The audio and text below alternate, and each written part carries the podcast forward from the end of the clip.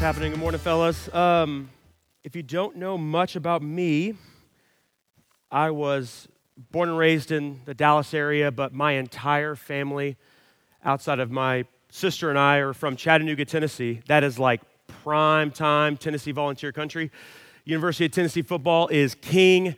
I grew up with pictures of Phil Fulmer, Peyton Manning, national championships, and uh, my dad was living the good life whenever I was growing up with, with Tennessee football. We're on the struggle bus a little bit so far, but hey, that's just kind of how, how it goes. But just a few years ago, we watched a football game unlike anything we've ever watched before. And the reason why is because we, uh, we recorded the game and we invited people over. It was Florida, Tennessee, and we were grilling and going to swim and hang out with friends. And we were going to watch the game later that night. And my mom was inside and caught a glimpse of the game and came out onto the porch and she just made a, a rookie mistake. Um, some might call it the unforgivable sin, but uh, my mom, with my dad within earshot, mentioned to me, she goes, I didn't know college football had that many overtimes.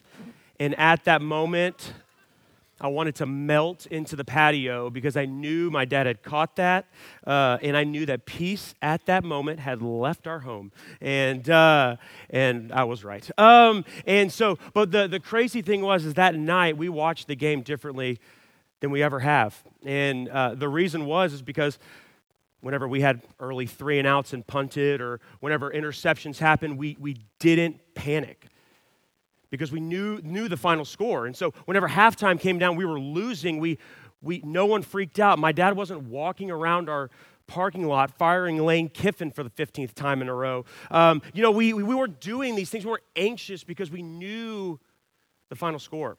So we watched this game unlike anything we ever have. And, and I, I remember that story, and, and that relates to, to Romans chapter 11 because what God is doing in Romans chapter 11 is He's giving us a glimpse of the final score. And He's showing us how, because we know the final score, it's going to play out and allow us to be able to live differently. So, Derek, two weeks ago, talked about Romans chapter 9 and how that Israel had uh, has rejected God in the past. And he talked about the, the election of God, that he loved us and chose us because he loved us and he chose us. That's it.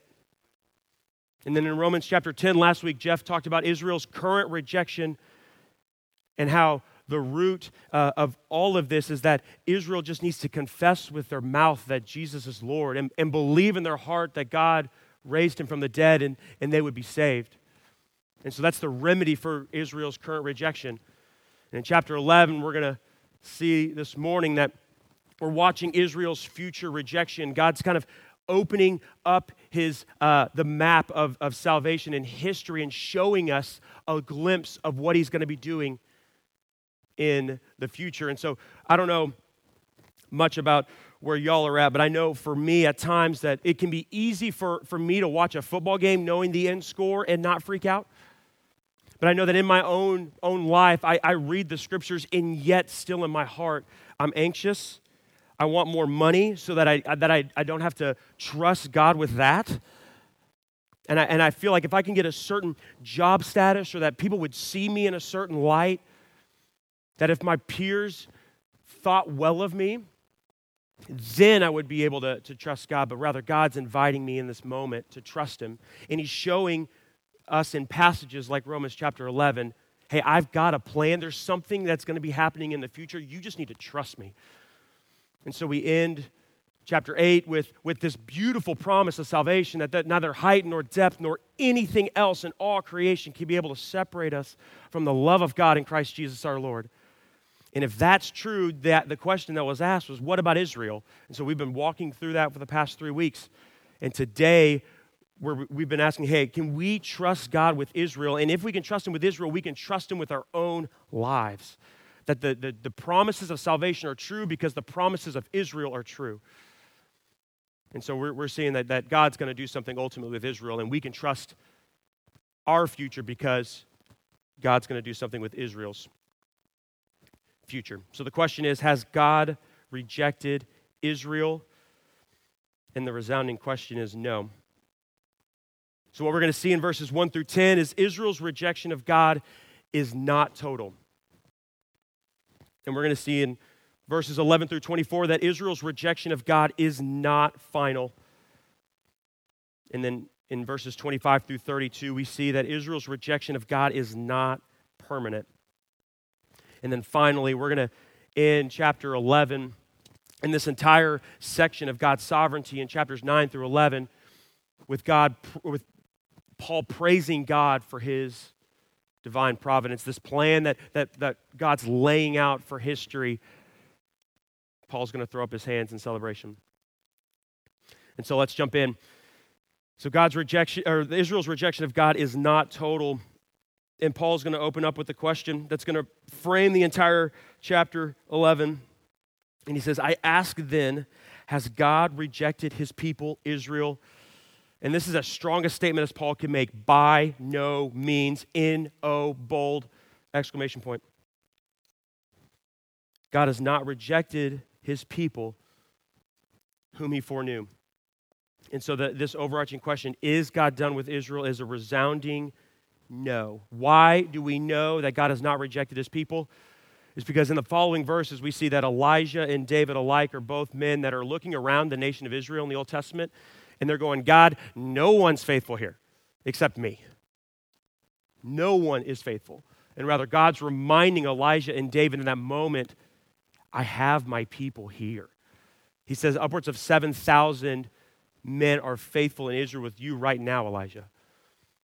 And I don't know about, about you, but you're going to sit in this, this little bubble of your table and be encouraged by men in their faith, and then you might go off to work.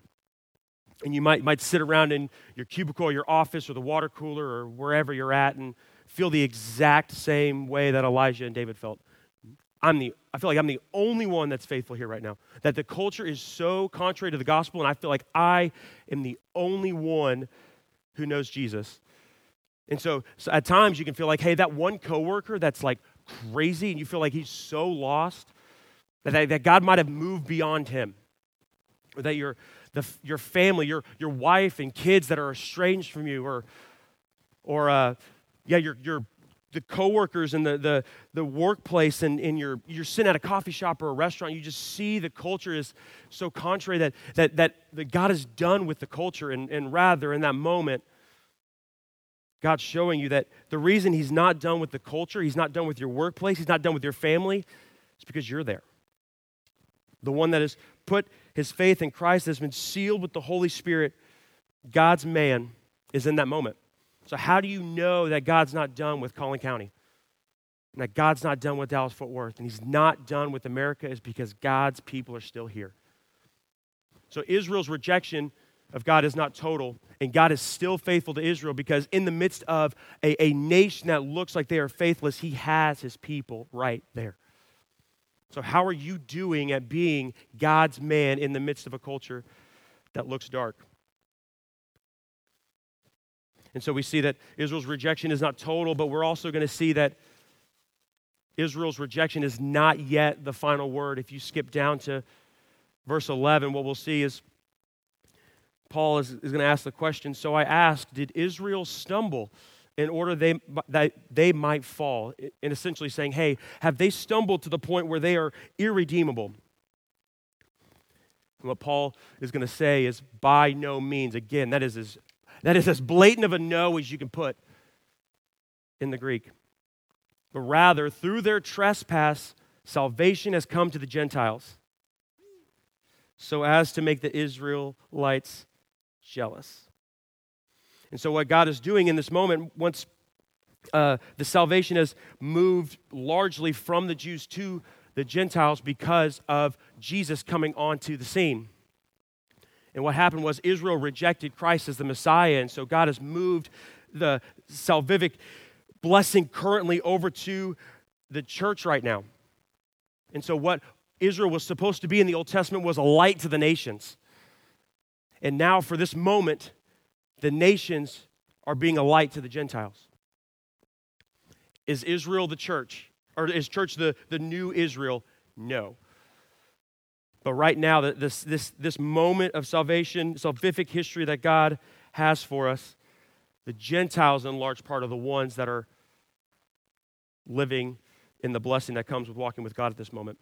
As Tommy Nelson, who's a pastor at Denton Bible Church, he, he says that, hey, right now the Gentiles are dancing with Israel's date. And, and that's, that's kind of where we're at at the moment. But I don't know about you, but in order for us, largely Gentiles, in order to be lights in our world, we need to live in a way that's attractive.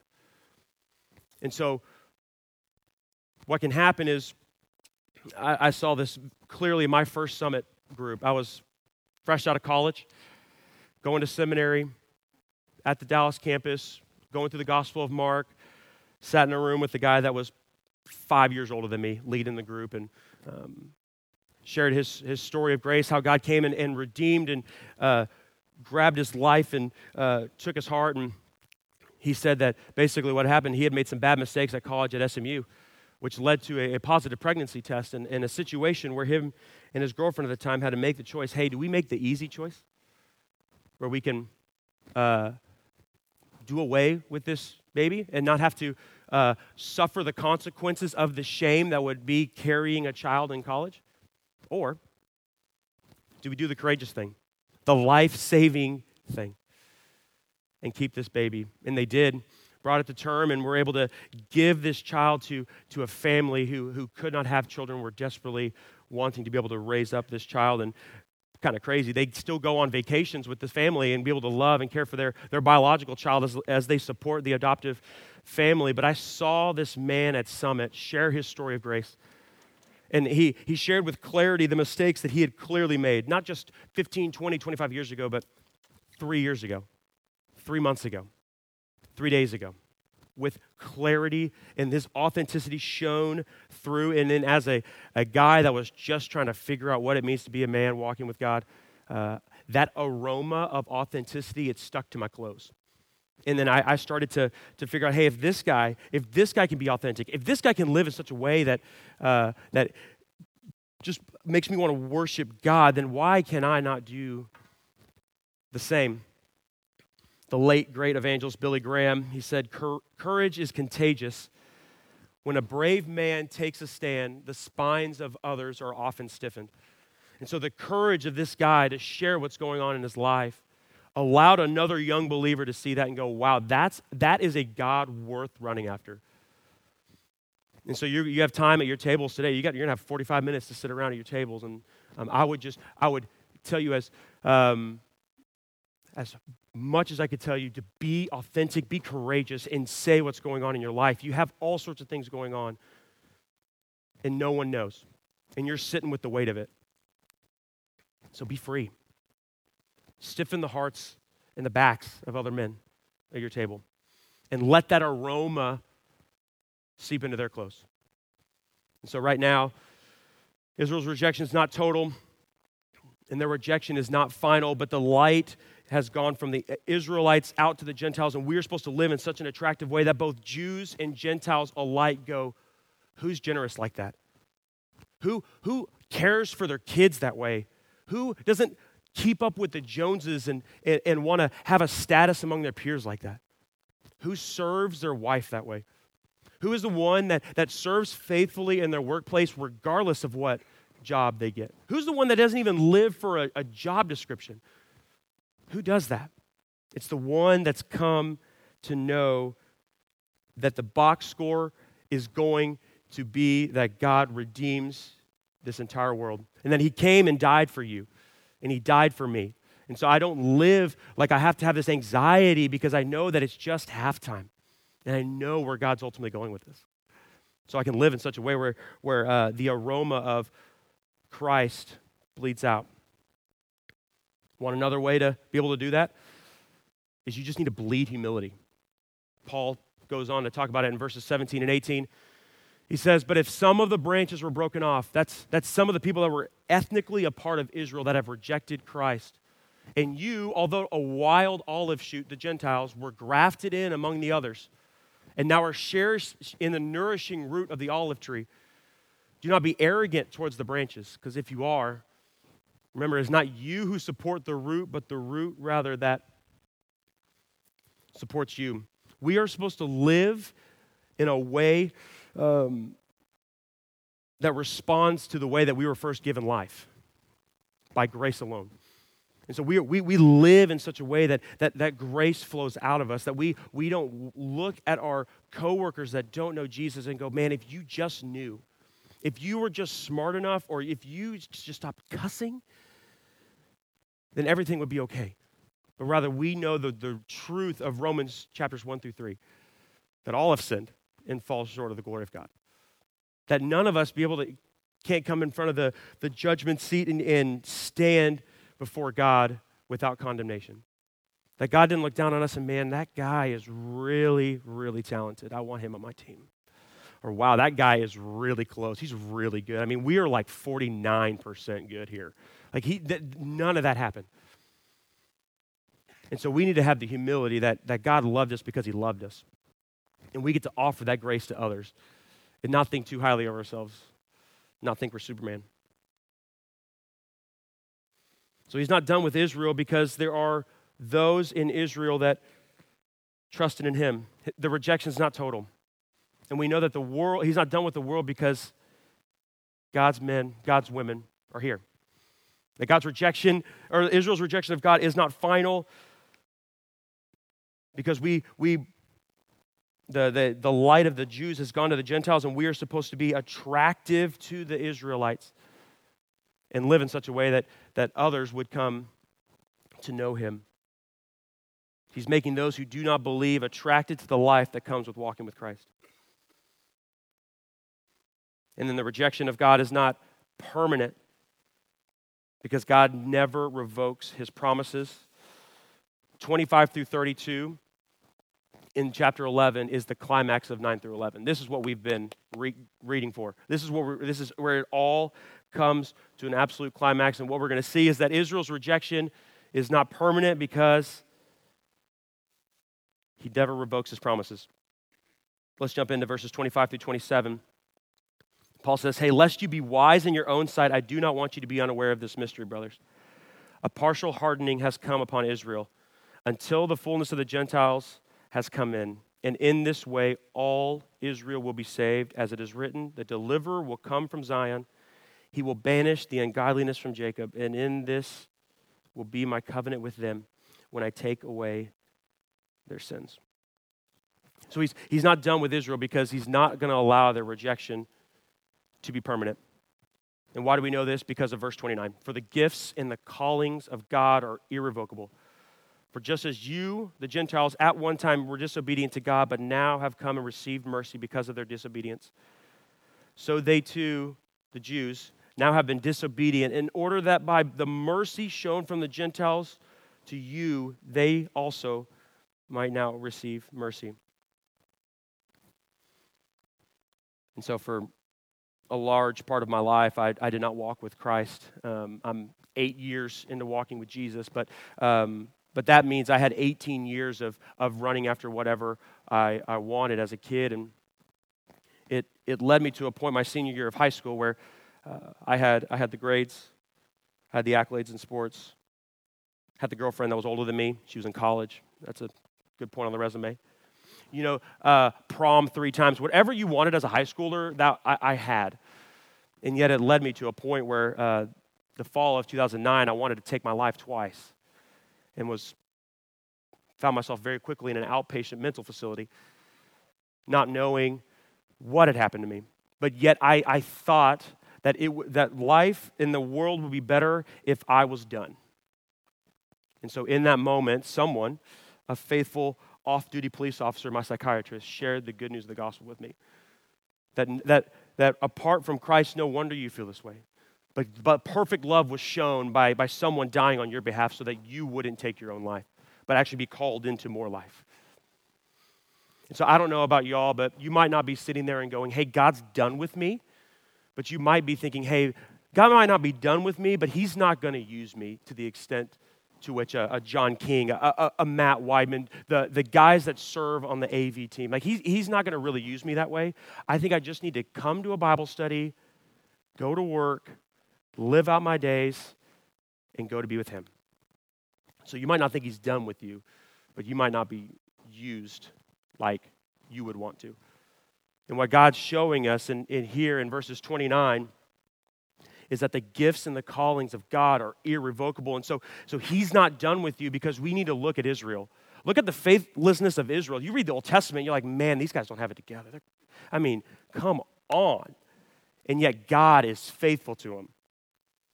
And so you guys are, are sitting in a room right now that is a, an example of God's grace. You're sitting with the Word of God. You're sitting around tables of faithful men. He's not done with you. I don't know and don't really, frankly, care what you've done in the past or what you're sitting in currently. What you watched last night or what you, what you thought about last night, or if you only knew the brokenness of my relationships right now, or if you only knew the addictions that I have right now, God's reaching out his arms and going, I, I want you to have life. And I've called you into a relationship with me, not so that you can check out and come home with me, but rather I want you to be a light to other people so that the aroma of Christ bleeds out onto other people's clothes. And, and, and I don't care what you've done, come to me, is what he's saying. So God's called you, and that calling's irrevocable. He's inviting you into life. And so I, as a high school kid, thought I was done. But yet in that moment, he met me there. And so this might be your time at your tables where you just say, hey, I, I, I, I don't know anyone else to tell, so I might as well just say it now. This is what's going on in my life currently. Trust God with the future. That there might be some consequences, there might not, but I don't know. But trust Him with the future and be free by saying what's going on in your life.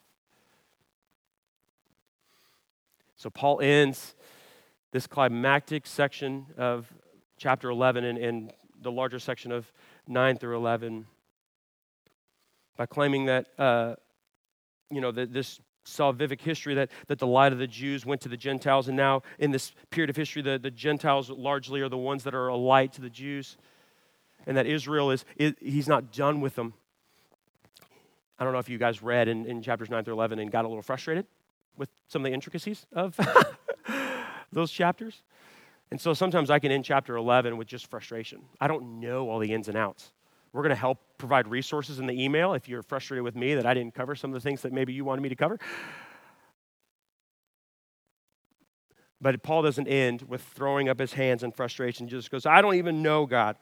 But rather, he throws his hands up in celebration that there's one that is wiser than us, that loves us more than we could ever love even ourselves. And so he ends this section uh, in a beautiful way. I don't know if any of y'all know Andrew Peterson, but if you don't know Andrew Peterson, you should. He's a brother in Christ, really creative music, musician, and uh, he does something that the um, Shanes have done with the Psalms album, where he um, takes scripture and kind of puts them to words. And I don't know if you caught it, but I had his song on repeat for Romans 11 um, three or four times before y'all got in here. It might have been annoying to y'all, but I love it. Um, because I don't know if you read the, the, the Bible sometimes and it feels kind of crusty, little bit of a historical textbook, and my heart's not in it. And so I just flip on a little bit of the Psalms album or, or this Romans 11 doxology, and, and my heart and affections are stirred for the Lord. And so he, he, he just takes the, this, this uh, passage of praise at the end of chapter 11 and puts it into words. And so I'm going to end with the way that I think Paul would, would want me to end. I'm just going to read verses 33 through 36, and I'm going to pray for us. But God loves you. He's not done with you, and you can see that because He's not done with Israel. So He has you in this moment in a, in a world that is increasingly broken, but He's showing the, the world that He loves them because He has you here. And that you're supposed to live in an attractive way so that, that the, your faith will be uh, asked about hey, why do you do the things that you do? And then we know that Israel's rejection is not going to be permanent, and that we live in such a way that we, we know that whatever God's done with our past, that that doesn't define who we are in the future, that God, God can redeem it if we just have trust in Him. So I'm going to wrap it up by, by reading this verses 33 through 36. Oh, the depths of the riches and the wisdom and the knowledge of God. How unsearchable are his judgments and how inscrutable his ways. For who has known the mind of the Lord or who has been his counselor? or who has given a gift to him that he might be repaid. For from him and through him and to him are all things. To him be the glory forever and ever and ever.